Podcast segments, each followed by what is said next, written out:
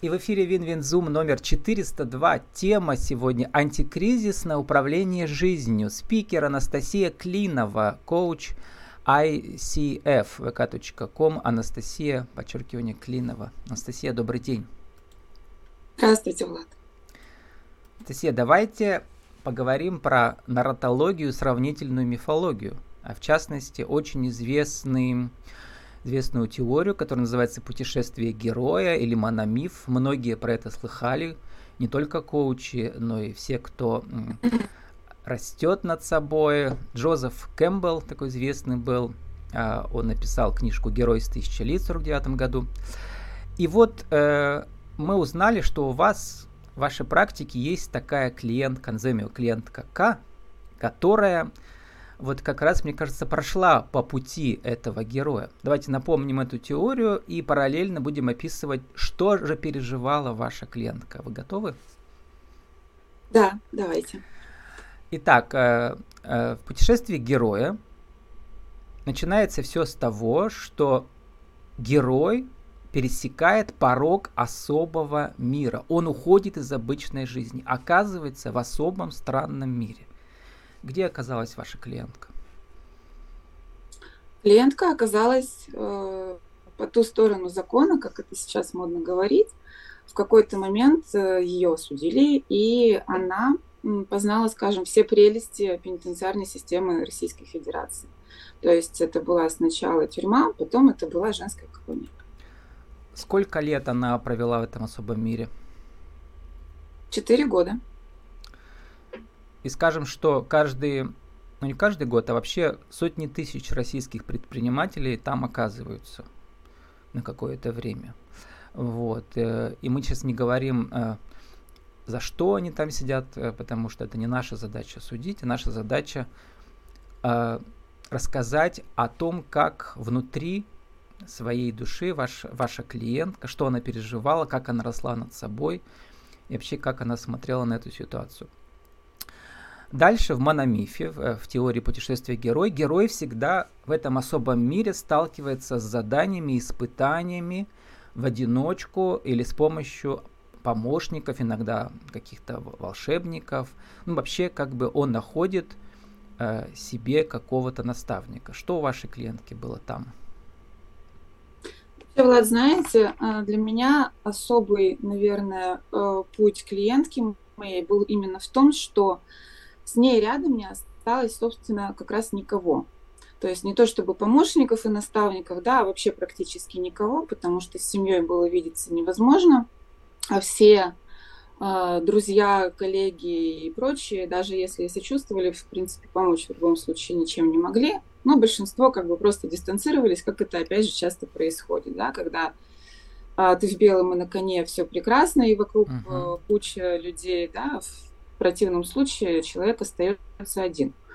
И для меня она действительно, наверное, героиня, потому что она не только не там сломалась, да, не упала э, духом, скажем так, но как раз все какие-то резервы, которые в ней были, смогла мобилизовать, смогла получить новые знания какие-то, и, в общем-то, ей это помогло в дальнейшем очень сильно. Ну, давайте вспомним Поэтому... Платона Каратаева в «Войне и мире», когда, значит, Пьер э, в плену сидел э, и там пережил, значит, э, казнь его сокамерников, да, и Платон Каратаев вот тоже такая мифологическая фигура, которая его утешал специально. Даже в особом мире в таком бывают же люди, такие встречи, которые вы не ожидаете, они вам помогают. Вот. Что-то такое было у вашей клиентки, она вам рассказывала? А, были ситуации наоборот, э, когда, ну тут, понимаете, есть еще uh-huh. один такой маленький нюанс, когда человек силен духом, его, в принципе, ну, силой не взять. Uh-huh. И это как раз та, видимо, ситуация, она очень напоминает истории, которые мы все читали у Солженицына, да, когда политических заключенных очень любили к уголовникам сажать. Uh-huh. Так вот, та статья, по которой сидела моя клиентка, она чем-то сравнима политической в том формате. И, ну, ситуации были, естественно, всякие разные. Одна из которых вот ей запомнилась, это когда человек ну, до сих пор продолжает ее благодарить, по сути, за спасенную жизнь, хотя на ее взгляд она ничего такого не сделала, она просто не дала человеку уйти на производство. на котором, собственно, ну, люди теряют и здоровье, и как бы всякое там бывает. Сейчас не будем в подробности mm вдаваться, да. То есть она сама вот, выступила этим... для кого-то этим помощником, да, получается? Да, mm да, да, и получилось так, что не раз. Но если для нее это было достаточно, ну, наверное, обыденно, понятно, очень естественно, то есть она не воспринимает это как э, какое-то действие сверх возможностей, да, сверх желания. Ну, это естественно, как, не знаю, там, утром причесаться, да, поступить также в такой ситуации. Вот. Ну, люди воспринимают это по-другому. И, в принципе, это и странно, и приятно ей. Продолжаем ну, читать так. про путешествие Георгия теорию. Э, в конце концов, герой достигает центрального кризиса своего приключения, где он должен пройти испытание, инициацию, где он преодолевает главное препятствие или врага, получая свою награду. В случае вашей клиентки награда это э, она поняла, что в, в кризисной ситуации в этом особом мире она сама выступает помощником, да. Вот. У нее оказываются вот эти ресурсы есть, которые она не ожидала. Знаете, там, наверное, не совсем. То есть э, у нее наградой выступило именно освобождение. Угу. Вот освобождение э, не по окончанию срока, а условно-досрочно. И самая главная награда, наверное, это когда человек вот понимает, что ну, если не ты, то никто, и, в общем, делай что-то дорогой. Это уж так, если совсем простыми словами. Но я не очень люблю, честно говоря, терминологию профессиональную, потому что даже очень образованные и прокачанные клиенты воспринимают лучше, когда прям по-русски и иногда и иногда прям с матом. Вот. Мы себе этого позволить не можем, но в ее случае наградой явилось именно это освобождение, которое произошло, по сути, в результате, ну, это можно называть чудом, можно стечением обстоятельств благоприятным, да, так или иначе. Чудо слово нам всем приятно с детства. Когда человек начинает все ресурсы свои э, моральные, там, душевные и прочие задействовать, ну, как обычно это происходит, да, русские люди в основном начинают что-то делать активно тогда, когда либо вот здесь горит, либо, прошу прощения, сзади припекает. Ну вот. Это как раз та ситуация, когда уже человек понимает, что все, дальше так невозможно, потому что ну, ресурсы заканчиваются. Ресурсы чисто человеческие, там, моральные, психические, да, заканчиваются, потому что это испытание, оно не для всех. И начинает предпринимать какие-то вещи, э, ну, там, можно сказать, хоть молиться, хоть еще как-то, да, для того, чтобы выйти к апофеозам, это как раз вот покидание этой системы с полным, естественно, переворотом сознания, с полным пониманием, что человек действительно может все, и ресурсы безграничны, как бы, да, то есть надо уметь просто ими пользоваться. Ну вот, и за то же самое, только словами мономифа, в теории путешествия герой, герой снова пересекает порог между мирами, возвращается в обычный мир с добытым сокровищем, про то, что сейчас сказали, новым опытом, да, который, и теперь это очень важно, он может использовать на благо ближнего. Сам герой преображается приключением и обретает мудрость или духовную власть над обоими мирами. Вот. Мы сейчас к этому мифу с вами еще вернемся в конце нашего интервью, буквально минутку. Сейчас давайте поговорим про вашу, ваш курс антикризисное управление жизнью. В частности, его практическое э, воплощение, а, а именно вы выступаете, недавно выступили уже, получается, 12 сезон да, пермского проекта – совместного Натальи Волохатых, совместно с бизнес-обществом Mind Club, который у меня участвовал, кстати, в, тоже в подкасте, где вы модератор и наставник э, женщин-предпринимателей, да, которые там участвуют. Расскажите про вашу команду улетевшие, как они преображаются. Ну, это первый мой опыт э, в формате чисто женской команды, сразу скажу. В общем-то, он такой классный, с девчонками мы общий язык нашли сразу, все очень разные. А вы там и участвуете давно в таких форматах? И в этом конкретно? Это, это четвертый угу. сезон, в котором я участвую. А каждый ну, сезон понимаю... каждый год или чаще это бывает? Слава богу, чаще. Чаще, да. Раз в несколько чаще. месяцев, да? Раз в несколько угу. месяцев, то есть следующий тринадцатый сезон, который мы все ждем, он угу. начинается в сентябре. Ну, то Там есть, участвуют женщины-предпринимательницы или не только? Там не только женщины и не только угу. предприниматели. То есть это, в принципе, проект, рассчитанный на то, что человек, э, доходя до определенной точки, э, понимает, что ему нужно что-то еще для дальнейшего развития. Некий волшебный пинок. Все, в принципе, прекрасно, ну, адекватные люди понимают, что нет никакой волшебной таблетки, которую съел, раз все преобразил. Но пинок Проект волшебный есть. Это а главная пинок... профессиональная обязанность коучей всех, да?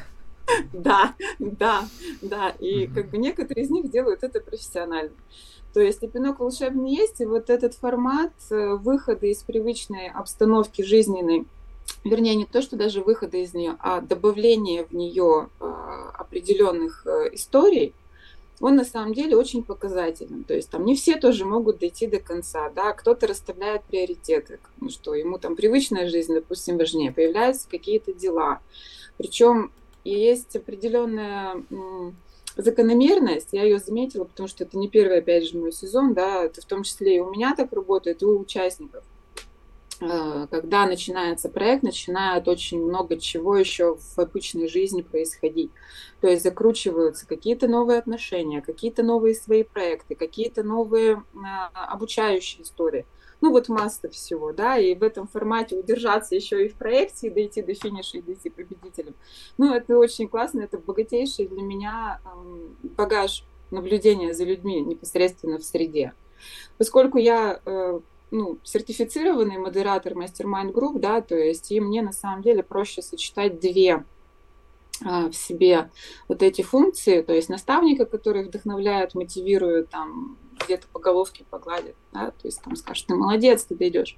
Вот. И модератора такого, знаете, в котором, ну, самая, наверное, суровость проявляется, да, где-то где-то гаркнуть немножечко, где-то сказать, вот так делаем, и все. Вот. Ну, всем, как бы все в меру, и, в общем-то, показатели у нас достаточно хорошие. Приходите. Про нам, международные посмотрим. стандарты коучинга зашел на сайт ICF.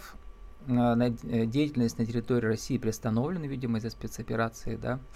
Как вы используете и когда вы э, там учились, и что сейчас у вас вот в связи с этим, а, как вы это ну, интегрируете? Ну, Видите, эти... слава богу, существуют угу. международные школы, да, и у нас в Перми действует Академия коучинга Эриксоновская, которую Света Гриусова возглавляет, да, это моя приятельница и соседка, и как бы мы с ней вообще познакомились, честно говоря, на почве собак которых обе любим и помогаем. Есть и истории... еще любите, я посмотрел. Ну, не без этого, да. Э, это все, это все мои психотерапевты. И учителя, видимо, да? В этом смысле. Да, в какой-то степени. И учителя. И есть истории, они совершенно ну, законные, поскольку это международная, а, международный формат. Есть Эриксон Беларусь, э, с ними сотрудничаем. Что касается обучения... Это, по сути, ну, франшиза международная, да? Как это делать, чтобы да. они имели право называться так? Да, угу. да, да. То есть здесь есть и экзамены, все, все как положено. А, есть достаточно много ступеней, там а, это самое первое, да, то есть затем PCC, MCC, и, в общем, дальше и менторы, и много очень всяких ответвлений. И вот Поэтому, в частности, ну, про эриксонский гипноз, конечно, мы знаем, про НЛП, а, но вы специализируетесь на тета-практике, то есть через медитацию, вот в состояние тета-активности. Что это за состояние? Тут, знаете, Вадим, я не могу сказать, что я специализируюсь. Просто я очень люблю э, сочетать, сочетать много методов, потому что, на мой взгляд, это эффективнее. Да? Там, тета-хиллингом бессмысленно пользоваться с людьми, которые не верят в наличие никаких там высших сил, э, Бога и так далее и тому подобное. Для этого вот существует... эта практика, это ведь э, тоже просто разновидность гипноза получается, да, медитации.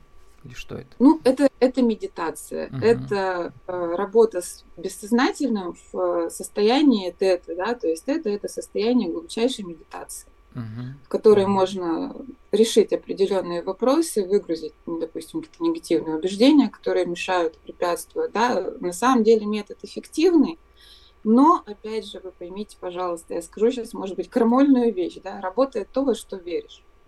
Угу. Все. Если человек верит, если он чувствует в себе определенные силы в своем проводнике для того, чтобы решить этот вопрос методом тета-хиллинга, то окей. Если нет, есть эриксоновский гипноз. Если нет, есть а, психоанализ. Ну, как бы, если нет, то есть коучинг. В любом случае, здесь очень важно, когда люди понимают, что все ответы на самом деле, все волшебные таблетки, они только в нас. Ну, в нашем бессознательном их нужно оттуда просто достать. Но не всегда это получается сделать самостоятельно, и э, это mm-hmm. и не нужно делать самостоятельно. Вы, наверное, понимаете, да, что любой психолог, он обязан, по идее, проходить супервизии. Да. То есть это и же точно сессии. Мне да, многие просто... психологи рассказывали про это, мы даже это обсуждали. То есть это вот да, я сравнил его как с зеркалом, потому что если ты хочешь работать с зеркалом, зеркало должен сам свое чистить периодически, чтобы там что-то отражалось более-менее объективно все. Поэтому приходится супер, супервизироваться. Да. А Конечно. вот а вы говорите, и правильно говорите, что главная задача коуча доставать из глубин э, то, что в человеке самом есть, да. А вот как это достать, э, например, через вот эти активности? Ну, так, это все-таки такой ведь поп-формат, да, он такой, не то, что он развлекательный, но он такой, как бы шоу-бизнесовый, да, вот эти э, ваши сезоны, да. Там, ну, чтобы людям было э, чтобы они преобразились, но одновременно, чтобы им было не скучно. Вот я, ну, как найти золотую середину, да? На сей счет есть такая история, одна из, да, вот в этом формате, называется «Вызовы». Это некие uh-huh. такие истории, которые связаны действительно с выходом из зоны комфорта. А, ну, я слово выход из зоны комфорта вообще терпеть не могу, честно могу сказать, да, то есть для меня больше расширение как-то нравится, потому что если мне комфортно, я зачем Ну, у молодежи буду? называется челленджи. Вот, какие челленджи вы своим э, участницам челленджи. вашей улетевшей команды предлагали, да? Вот там, значит, что было? Просидеть в купели два, два часа, хотела сказать, да, две минуты. Угу. Ну, это вот как раз один из... После бани. Последних... Баню вы любите, кстати, да. Нет, вот. Это вообще было никакой не после бани, это просто угу. приехали в источник, да, залезли в купель, там была угу. э, дыхательная практика, там Коля Васильев тоже предлагает, он практикует, и, в общем, девчонок обучил. Вот, и две минуты все просидели, хотя это на самом деле ну, это сложно. Там ну, То плюс есть, 2, бы, да, температура считает, воды. Кто считает, что это угу. ерунда, ну, ребята, welcome, вы попробуйте сначала, то есть, да, как бы, а потом поговорим. А, температура воды, ну, это температура источника, там, градусов 6, наверное. Угу. Ну, в общем, заходишь, там через пару секунд начинает действительно ноги от холода у некоторых сводить. И вот две минуты. И в этот момент, когда организм где-то вот на грани, да, вообще он не понимает, что происходит, хозяева, зачем мы сюда пришли, то есть придемте там тепло, начинают происходить очень интересные вещи, так называемая трансформация, это же слово такое уже, Влад, забитое, да, но я думаю, что зрители ваши, и вы тоже понимаете, что Трансформационные происходит. игры у нас часто присутствуют. Угу. Но здесь у меня другая возникла это... параллель с гвоздитерапией, там тоже люди выходят на грань болевого тоже, порога. Тоже вызовы тоже были да, в прошлых сезонах, вот, и такие вызовы тоже были. Я могу сказать, что лично я э, предпочитаю несколько другой формат, да, то есть не экстренную вот эту вот стряску, ну, может быть, потому что у меня их просто много было в жизни, да, каких-то вот таких на грани.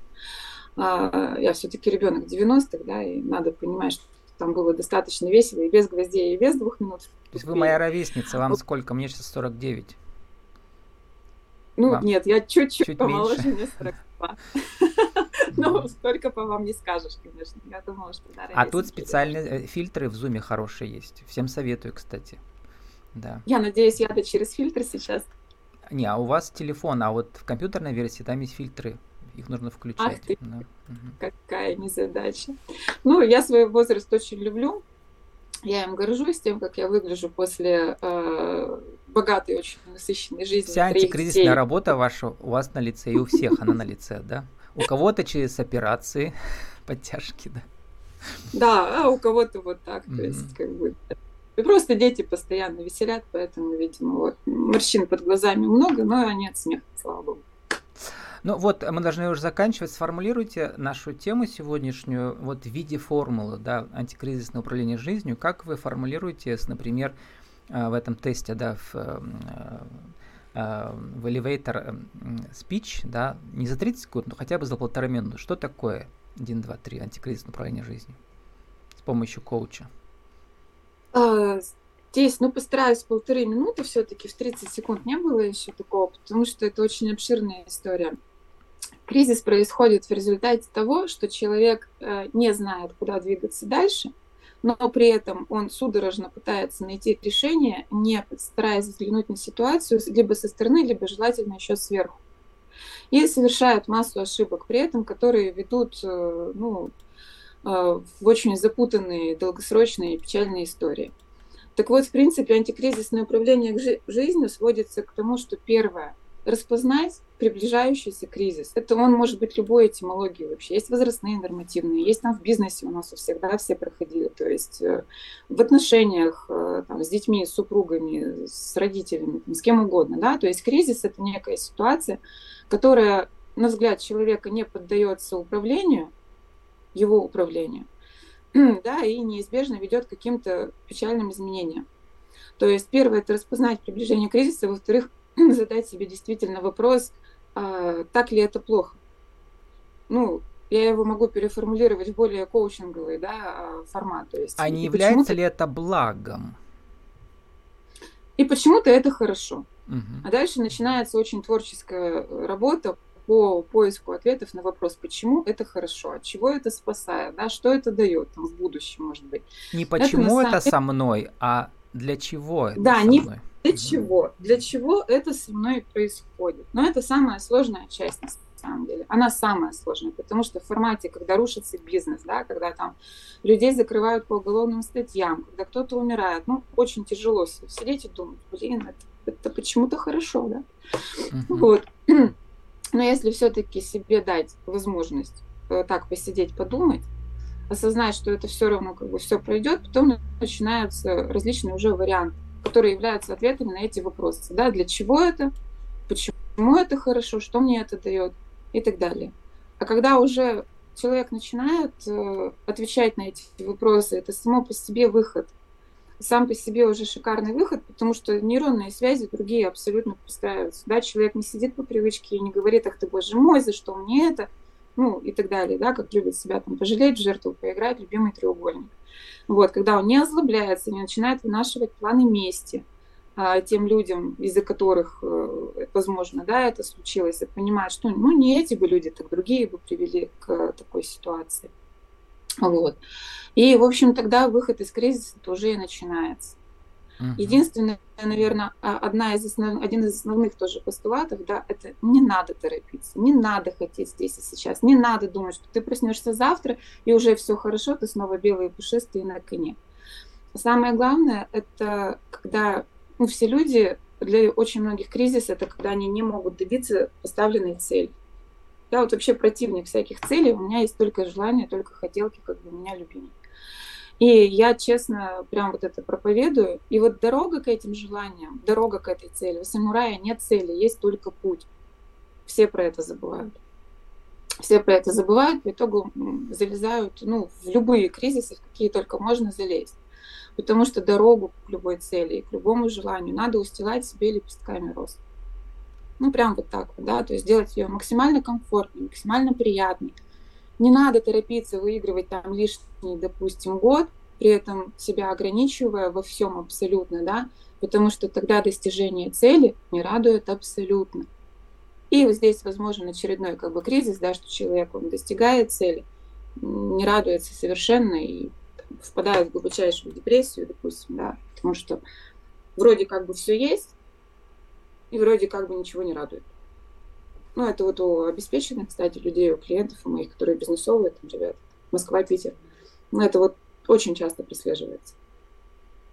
Потому что не надо работать 24 на 7. Целей нет, есть путь. Цели нет, есть путь. А, Только так. Заканчиваем. Мне осталось вам пожелать, э, всем желаю удачи. Про удачу отдельная интересная тема. А, вот, всегда для всех коучей, что это такое. Но у нас остался один, э, одно вознаграждение для тех, кто прошел с нами, э, с вами сегодня этот путь. Э, мы договорились, что ваша клиентка расскажет, кто она на самом деле, клиентка о которой мы первую часть говорили. Вы готовы называть ее имя? Конечно. Скажите. Это клиентка, это я сама. Клинова Анастасия Валерьевна.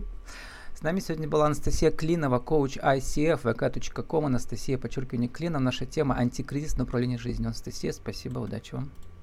Спасибо, Влад, и вам удачи.